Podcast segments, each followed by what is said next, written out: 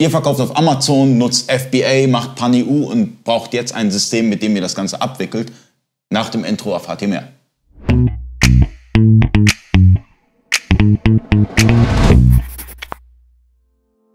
Freunde des E-Commerce, mein Name ist Ali Okasi, ich bin Inhaber der E-Commerce Agentur eBakery. Ich habe heute Tim Kalinowski zu Gast. Tim Kalinowski ist einer der Projektleiter bei eBakery und heute mein Gast.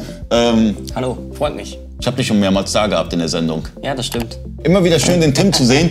Und heute geht es um ein ganz interessantes Thema. Es geht um Amazon FBA und JTL.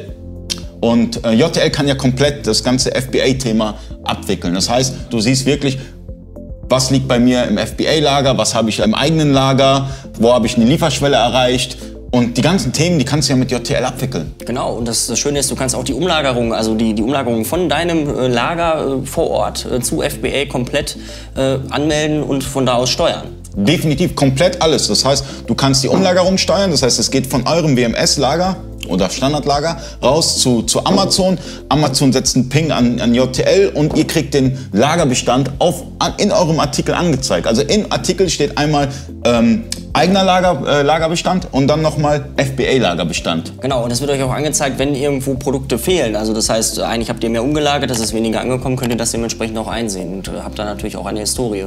Definitiv. Und natürlich die ganze Statistik, die dann noch mit drin hängt bei JTL. Das heißt, du kannst ja Vorschläge für FBA generieren. Ja? Da gibt es noch Zusatztools von, von, von Drittdienstleistern, aber ähm, mit dem, mit dem JTL-eigenen Tool kann man schon sehr viel machen. Ja? Das, das, das ist auf jeden Fall sehr angenehm, wenn ich, mir, wenn ich mir Vorschläge anzeigen lassen kann. Ja, auf jeden Fall, natürlich. Also ich meine, äh, alle Verkäufe werden ja in der Wavi getrackt dementsprechend und darüber abgearbeitet. Das heißt, die Wavi hat ja alle Informationen und äh, gibt dir halt anhand verschiedener Kriterien dann vor, äh, wie viele Produkte du denn nochmal wieder bei FBA einlagern könntest. Wichtig ist, die Steuereinstellungen müssen korrekt hinterlegt werden. Nimmt dazu euren Steuerberater, JTL to Data, Viera und eure Agentur, am besten Fall uns, ähm, in eine Telco, macht die Steuereinstellung äh, vernünftig, weil wenn du beispielsweise deine Ware, sagen wir in Tschechien lagerst, dann gilt ja tschechische Umsatzsteuer.